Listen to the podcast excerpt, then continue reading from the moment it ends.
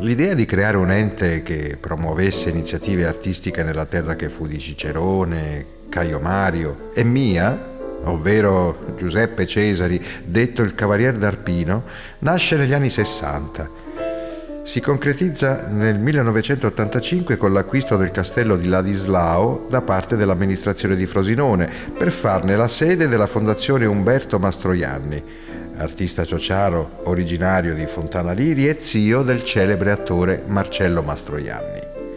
Egli si schierò in prima linea nel progetto, manifestando così il suo amore e il suo attaccamento per la terra natia.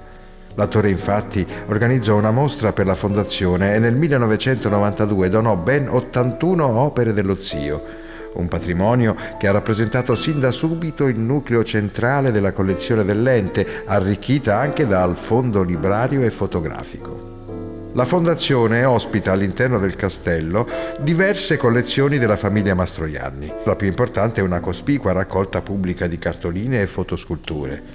Tra queste 42 della Divina Commedia, realizzate dallo scultore e pittore Domenico Mastroianni, zio e maestro di Umberto. Sono inoltre conservate le opere di Felice ed Emilio Mastroianni, ceramisti vissuti nel XX secolo, particolarmente abili nella realizzazione di statuine da presepe. Infine, come dimenticare la presenza dei lavori di tanti artisti del panorama nazionale del Novecento, tra cui Alfonso Loreti ed Eugenio Carmi, uno dei più importanti esponenti dell'astrattismo.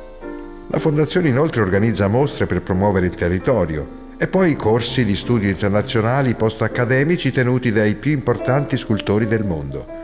Questa era la volontà del maestro Umberto Mastroianni, un artista ed un collega che non ho mai potuto conoscere, ma del quale voglio ricordare le parole di esortazione nei confronti dei nostri concittadini. La ciociaria deve svegliarsi e assumere un ruolo autorevole nel nostro paese.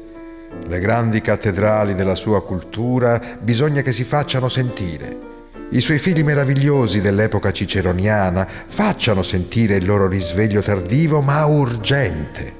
Quindi invito tutti i comuni ad un risveglio culturale che possa lasciare tracce di un nuovo risorgimento.